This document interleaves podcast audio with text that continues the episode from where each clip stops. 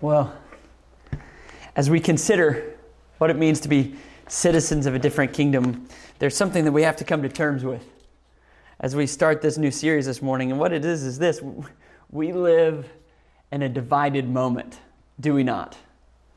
A moment that feels like the intensity and fervor has continued to build, where it feels like an eruption constantly. In 2018, Ben Sasse wrote a book called Them Why We Hate Each Other and How, we, how to Heal. A very intriguing and well written book. I just want to read a couple of quotes from him because I think it's particularly pressing. He says, Right now, partisan tribalism is statistically higher than any point since the Civil War. Why? It's certainly not because our political discussions are more important. It's because the local and the human relationships that anchored political talk have shriveled up. Alienated from each other and uprooted from places that we call home, we are reduced to shrieking. He goes on to say that free speech and the ability to tolerate offense are the hallmarks of a free and an open society. And when one half of the nation demonizes the other half, tendrils of resentment reach out and strangle whatever charitable impulses remain in us. What Sasse is arguing is that in a time and a place where we feel increasingly divided from one another and separated from community, that we begin to listen to one another in a way that is uncharitable a way that thinks about them as opposed to us, and it causes the tendrils of resentment to, to choke out the ability to really hear from one another. We are quickly offended and want to silence those that we consider to, to not have an informed view or not to agree with us. And this this reality that Sasse was putting his finger on in 2018 has only intensified in 2020 in the midst of the COVID season. And navigating our relationships via screens, being separated from one another, and then layering over that the intensity of the moment. The way that we think about wearing a mask or not wearing a mask you, you can watch these viral videos of people in Walmarts stomping their feet and yelling because this is, this is such a moment of intensity in the way that we view everything that is being fed to us. Whether it's masks and then you layer onto it a, a moment of such racial intensity for us as a country and the ways that people are viewing the information and the data and the realities of what is unfolding all of a sudden causes us to, to find ourselves into camps and categories where we're constantly thinking about them. And we're thinking about them in a way that is very uncharitable and unable to have the conversation. So much so that when we watch the most recent presidential debate this last week, we, there, there actually has to be a mute on the microphones so that we can hear one another out. What we see in our potential highest leaders in the country is representative of where we are as a society, that, that there's a certain sense in which someone has to be muted just for us to be willing to sit and listen and not talk over them and assume the worst about the other. And so, my question in a moment like the one that we're living in is how is Christian community distinct from the world now? How are we, how are we different? And what I'd like for us to consider over the next four weeks is that it's not that we agree totally on everything. What's going to be distinct about Christian community is not that we have the exact same views on the most contentious issues of the day. It's not that we're monolithic in the way that we think but rather that we are a grace saturated Jesus community that is drawn together by our places of disagreement. We don't fracture in those places. That we're going to talk about what does it look like to be citizens of a, of a different kingdom. And to kick off this series, I want to think about with you and, and with the scriptures, I want us to think about how Jesus forges his community. And what we are going to see is that a Jesus community shatters expectations because his focus is on a different kingdom. You see, our expectations, particularly our cultural expectations, our political expectations, they are shattered consistently when we are a part of a Jesus community because he is not focused on this world.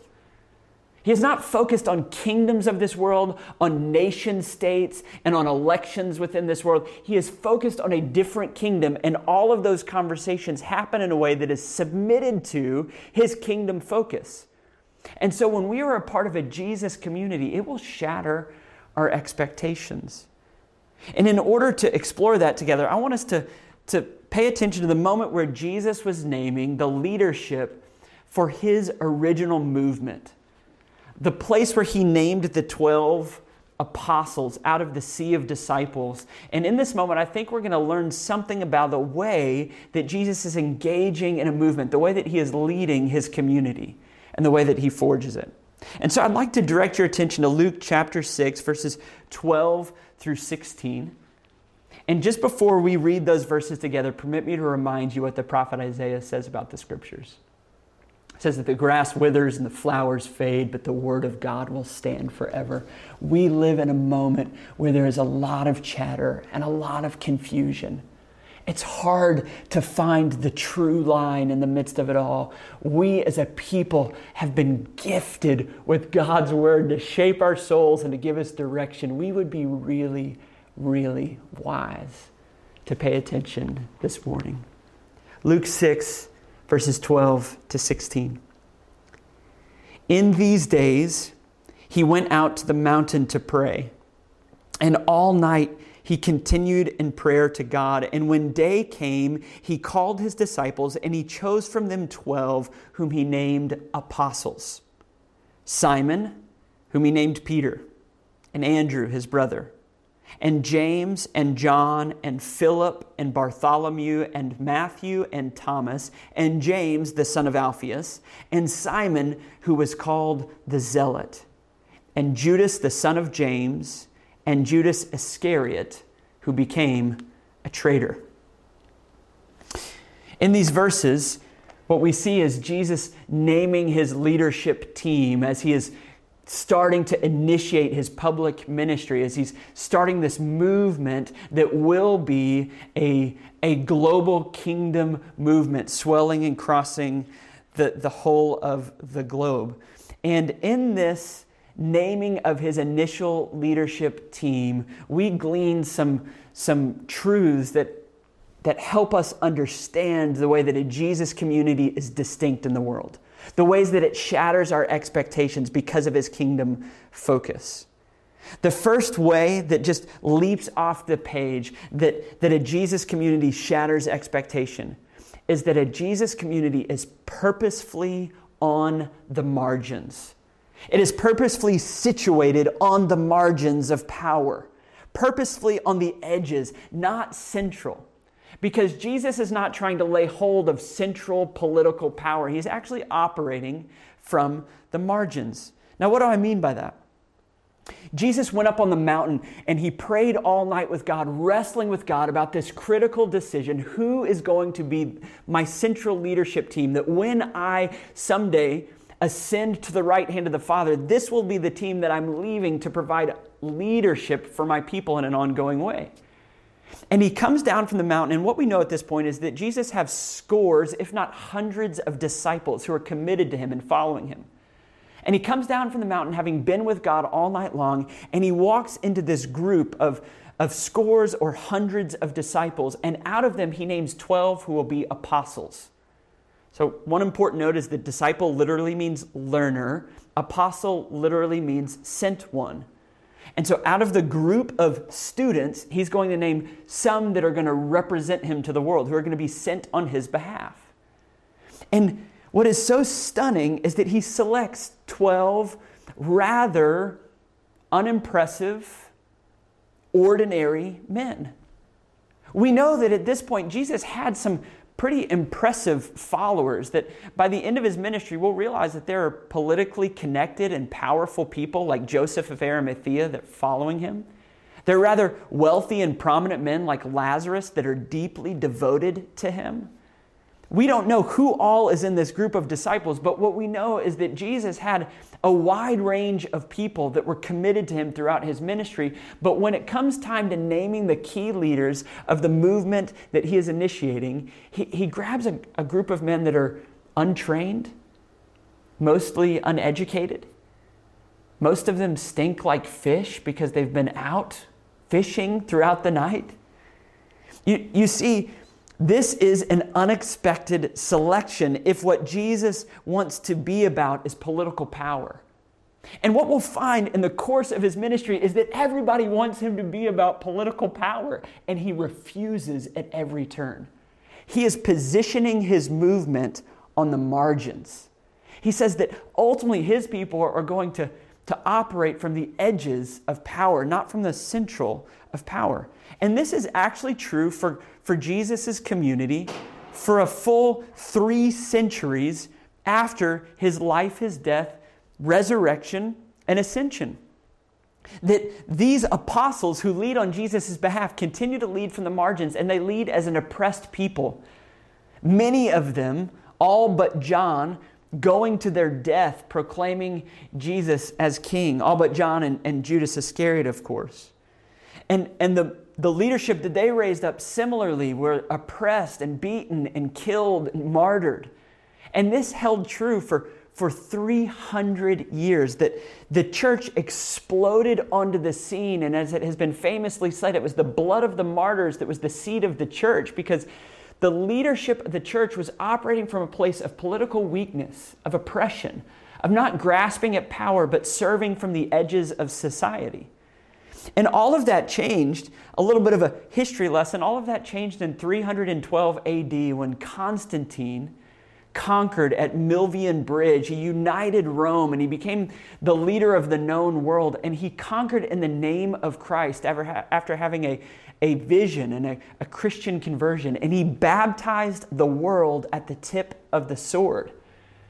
That all of a sudden, power and the gospel were running in the same tracks and has been debated is it the best or the worst thing that ever happened to the gospel? That it, it created space for there to be some structure and for, for there to be, for some of our uh, initial kind of creeds to be formed because there was not just blanket oppression over the church anymore. But what happened was a 1700 year hangover that we're still groggy from where power and the gospel became aligned.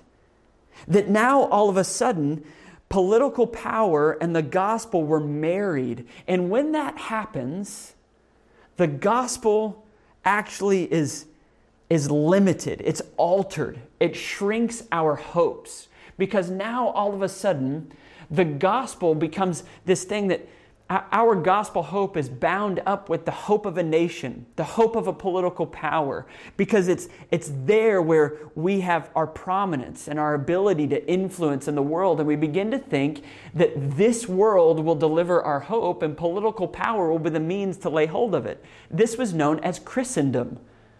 And Christendom existed for, for many, many years, but as a result, it actually led to the Dark Ages and the loss of the beauty and the power of the gospel itself because a people lost sight of what most, was most important. I say all that to say this the first note that shatters our expectations is that Jesus is positioning his followers on the margins. This means we have to reject political primacy. If we are going to believe this, we reject political primacy. That's a phrase that Tim Keller used in a, in a sermon in July of 2001, talking about how are we to relate to politics. He said we must reject political primacy. And I think that this is what Jesus is doing here. Ultimately, our identity is as exiles. So, so what does this mean for us? We are citizens of a different kingdom, not of this world. We are exiled from home. Our hope is distant and far from us. This means that our hope and our joy is not dependent on the outcome of November 3rd. That, brothers and sisters, if you have gotten to the point where you think, I don't know what's going to happen if, if my candidate loses, If when you receive the results from this upcoming election, if it causes you to come undone in despair or to be elated in joy, I think we have begun, we, we are still buying the lie that Christendom was selling to us. The first way that a Jesus community shatters expectations is, is Jesus is inviting us to say, listen, do not allow your hope and passion to be wound up and around political power. We are a people that are designed to operate from the margins and to speak back into the system. Now, now stay with me because that's not the whole of the picture, but that is the first point of the picture is that Jesus community shatters expectation by being purposefully on the margins. Jesus is not seeking political power and he's not inviting his followers to do so either. But the second note is this the second note is this Jesus' community shatters expectations by being politically diverse and nuanced. Ah, politically diverse and nuanced. Let's look back. I, I, just want you to consider in Jesus' selection of the apostles, there's something that, that for those who lived in the first century and watched this community coming together that would have been stunning for them. And I want us to be appropriately stunned by it as well. We, we read in verse 15 that he named a man, uh, he, he named a man Matthew to his 12. And what we know about Matthew in the context of the scriptures is that Matthew was the tax collector. Jesus actually came up to him at a tax collecting booth and said, I'm ready for you to follow me. And then, interestingly, at the end of verse 15, that same verse that starts with Matthew, it finishes with Simon, who was called the Zealot. Now, why is that so stunning? Well, because the Zealots were a group, as best we can tell, that was forged around 6 AD, and they, they exerted some political power until about 73 AD. And the Zealots existed with a single purpose. They wanted to overthrow Rome and anyone that was associated with Rome. They believed that the proper call to being faithful and to being righteous was the call to being, to being aggressive politically, seeking for revolution.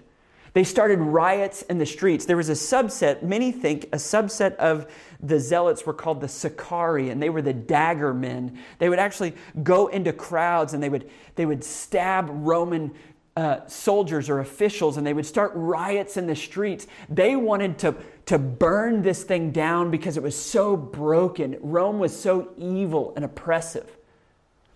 Yet Matthew, the tax collector, was of the mindset that we need to compromise and work with Rome. That, that I can actually profit off of this relationship between the Jews and Roman. And so Matthew was a Jew that was employed by the Romans. Now, do you see what Jesus is doing?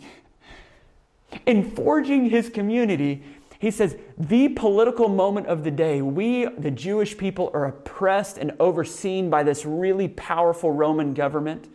And there's significant tension between the two of us. And he says, I'm going to select someone not just from like center right and center left, but I want someone from way over here and way over here. And I want the two of you to travel with me and be a part of my leadership team from this point forward. uh, out of scores of disciples, Jesus no doubt could have selected people that were all of the same mindset politically. He could have, but he didn't. He hardwired debate and disagreement into his nightly campfire.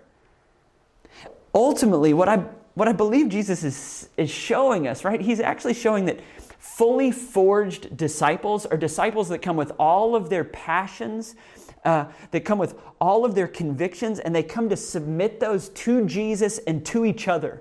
And that when that happens, that becomes a uniquely distinct Christian community. It's stunning for me that Jesus is rejecting political simplicity. And, and, brothers and sisters, we have to do the same.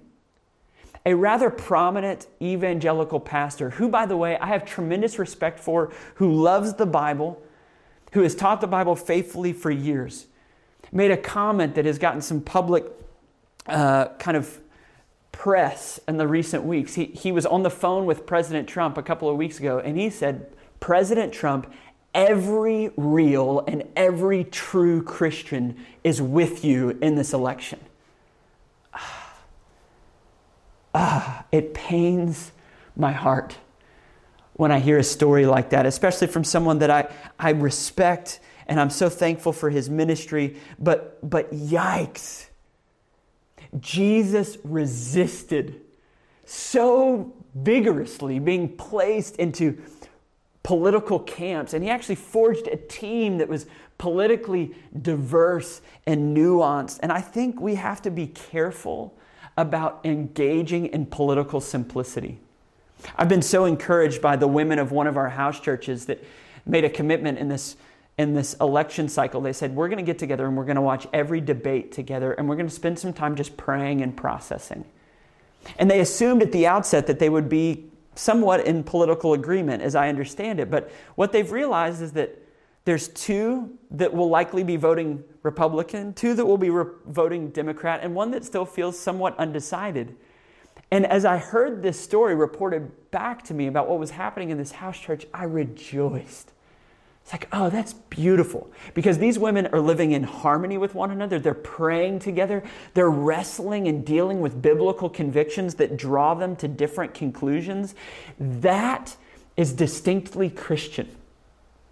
Rejecting political simplicity and stepping into nuance and diversity politically, all while laboring to be submitted to a king of a different kingdom.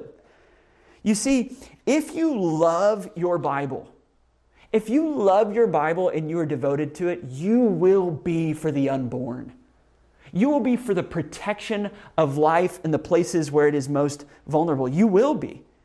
You will also be for the stewardship of the environment because God has given us authority to tend to this world that He has made and entrusted to us. You will be for that. You will be for family values and tending to the health of, of families. And you will be for the poor and the immigrant and being able to care for them rightly. You see, you will be for equity for all, wanting to see justice done truly in our nation. If we love the Bible, we will be for those things. So, what does that make us? What does that make us? Does it make us a Republicrat? A demo publican? Like, what are we? No, we're kingdom people that reject political simplicity, that, that step into political diversity. We're not afraid of nuance. We refuse this cultural rhetoric that settles down into camps and hurls grenades at one another, experiencing division and hatred. We are marked by love and grace and humility and listening and mutual respect and submission to one another out of respect to Jesus. This is what it means to be a Christian community. And so, brothers and sisters, listen to me. Let us be a kingdom people a kingdom people that realize that there is capacity to, to vote righteously or sinfully for a Republican, or righteously or sinfully for a Democrat, uh, or, or righteously or sinfully to vote write someone in. Because the issue is have we been prayerful and submitted to Jesus and saturated with grace? And we're approaching this with a humility and an open handedness, saying, My hope is not bound up in political power. That if we come to it like that, I believe that we can, we can vote righteously in, in one direction or another. Well, lastly, lastly, Jesus' community shatters expectations by being passionate and engaged by being passionate and engaged. When Jesus selected his 12, he didn't he didn't find the most compliant. He found bold, opinionated people. Peter, I mean, we know Peter's story, most of us, right? That he's constantly speaking out boldly. He has strong opinions, even at times rebuking Jesus himself. We know the sons of thunder who are quick to, James and John want to call down fire from heaven on people, and they are bold. And Jesus says that they're always kind of speaking out. They want to be at the right and left hand of Jesus. They're ready to rule, they want to lay hold of power, that they're, they're, they are energetic and strong. Bartholomew, whose name is also Nathaniel, Nathaniel, when he first is confronted with the story about Jesus, he boldly says, Well, what good could come from Nazareth? He doesn't hold back his opinion.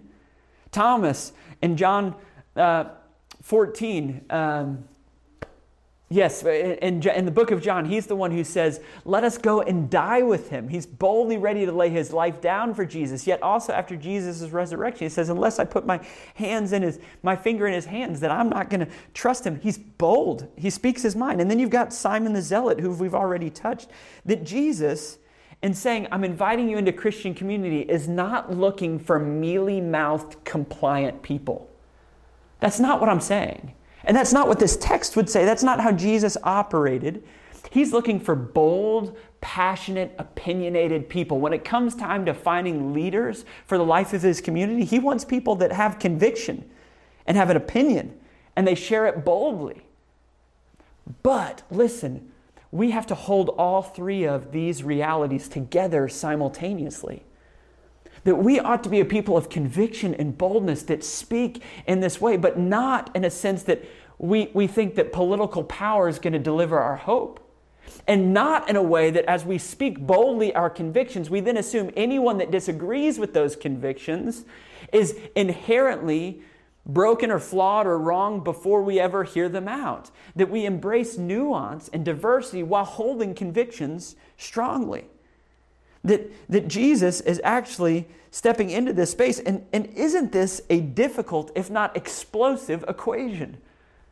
To call these people from diverse places in while wanting strongly opinionated people. This is an equation for eruption, is it not?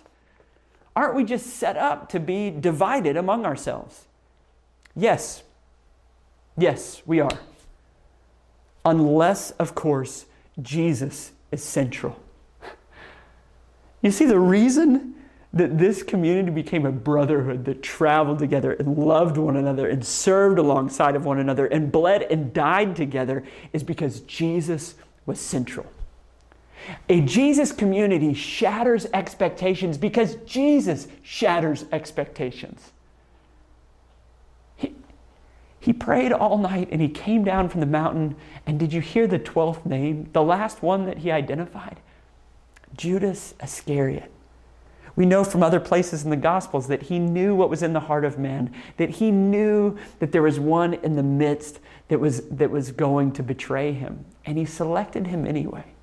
Why?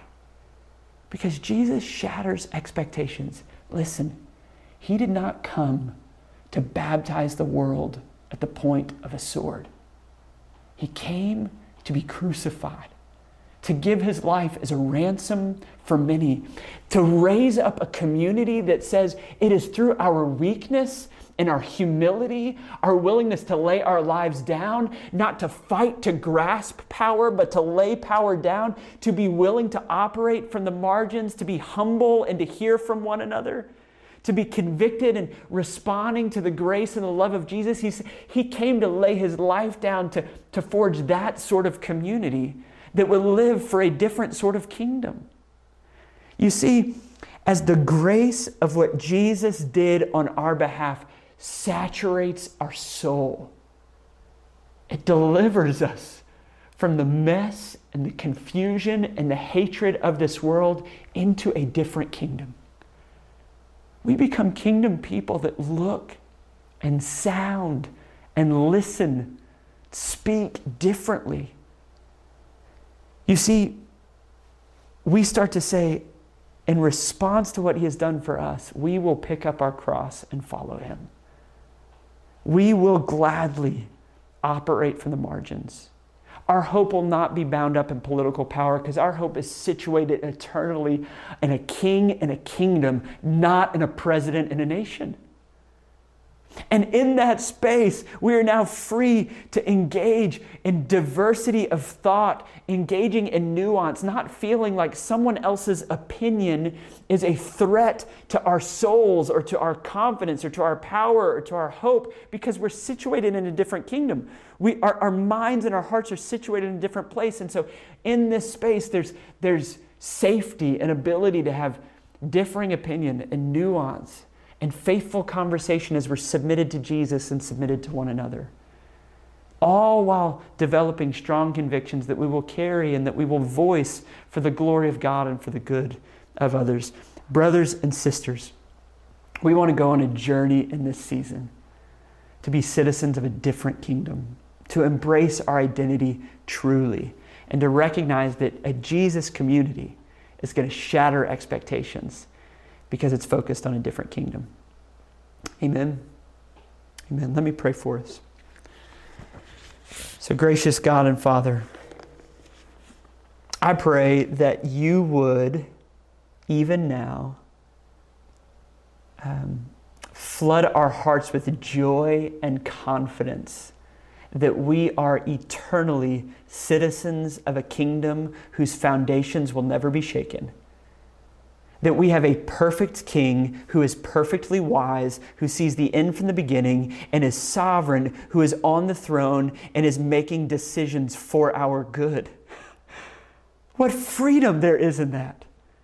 I pray that we would not live like an anxious people, wringing our hands and thinking that, that political outcomes determine our joy and our hope, while also remaining engaged and passionate, that we would be different from the world in every way because of what you have done on our behalf. Help us to be a community marked by a distinct unity and grace and humility through this season and the way that we continue to have tough conversations and the way that we continue to, to foster and facilitate a path forward. Lord, by your grace, by the power of your Spirit, would you make that true for us as a family, for your glory, God, for our joy? We're begging it. In Jesus' name, amen and amen.